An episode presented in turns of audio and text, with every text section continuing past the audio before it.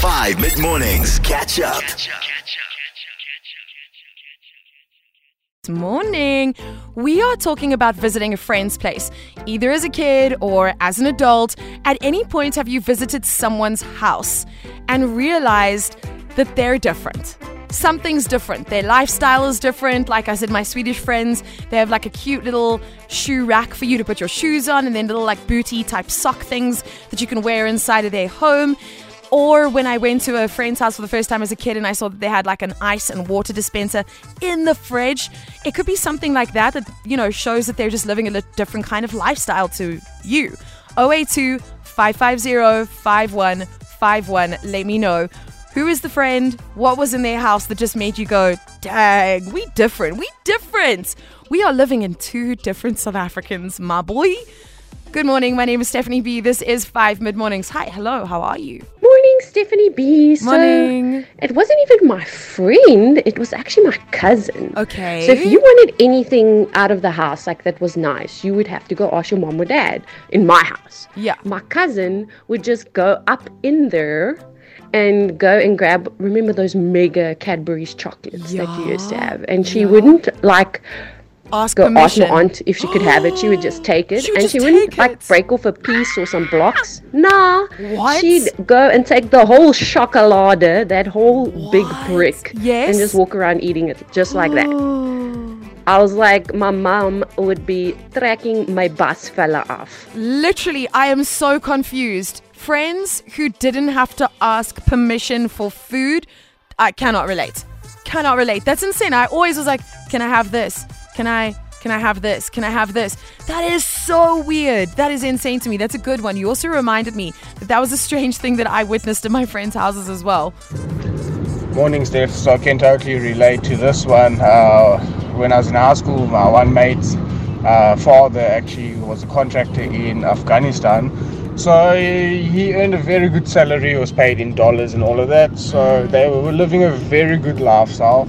Uh, needless to say, my friend knew that, uh, yeah, he wasn't exactly living the typical South African lifestyle, if you can call it that.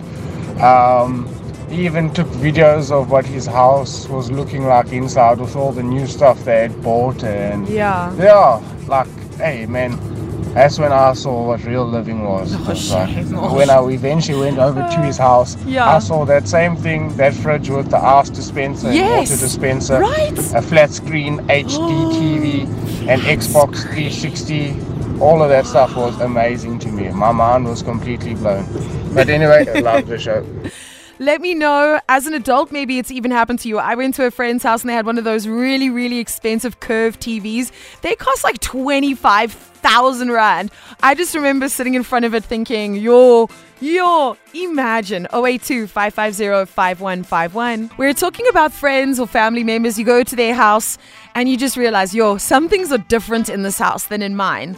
Hey Steph, what's up? What's it's a girl? Carol from Cape Town, and in all honesty, I'm about to get emotional because you can't be asking such stuff and not like expect us to get emotional. No, yeah, Because yeah, this is a tough one. It is a So- tough one, actually.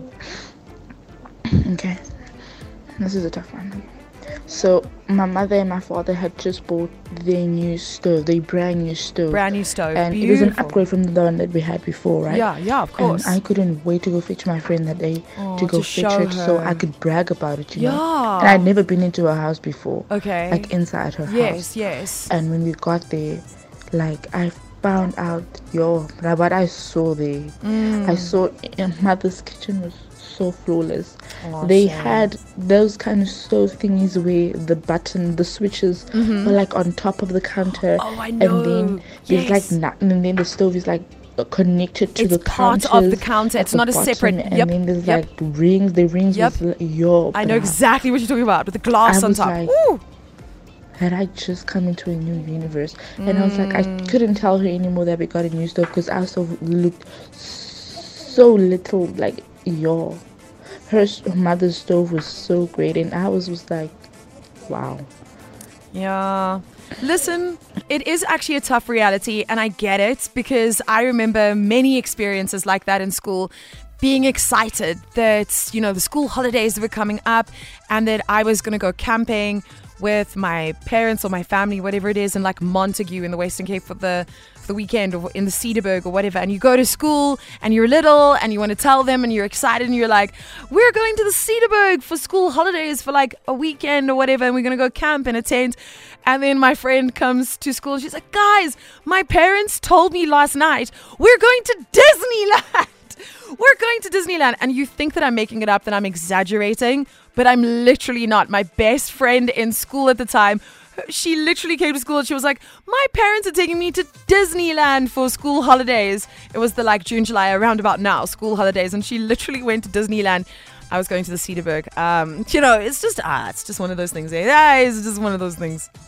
Hey Steph. Um, so I, when I was a kid, I went for a weekend away with um, friend of mine from school. We were mm-hmm. really young, probably about like eight or nine, and her family. And they were Dutch. And I don't know if this is actually a thing, Yeah. but she later told me that apparently, like in the Dutch culture, it's not a thing to, you know, like fart. Okay. I mean, they fart, but Yeah. in essence, like they won't remove themselves or leave the room and go into that privately. Like there's no taboo around it. They'll just do it openly and publicly wherever they are. So it was an Mm. incredibly embarrassing, embarrassing weekend for me because everybody just kept passing gas, and I wasn't really sure why or what to do or what to say.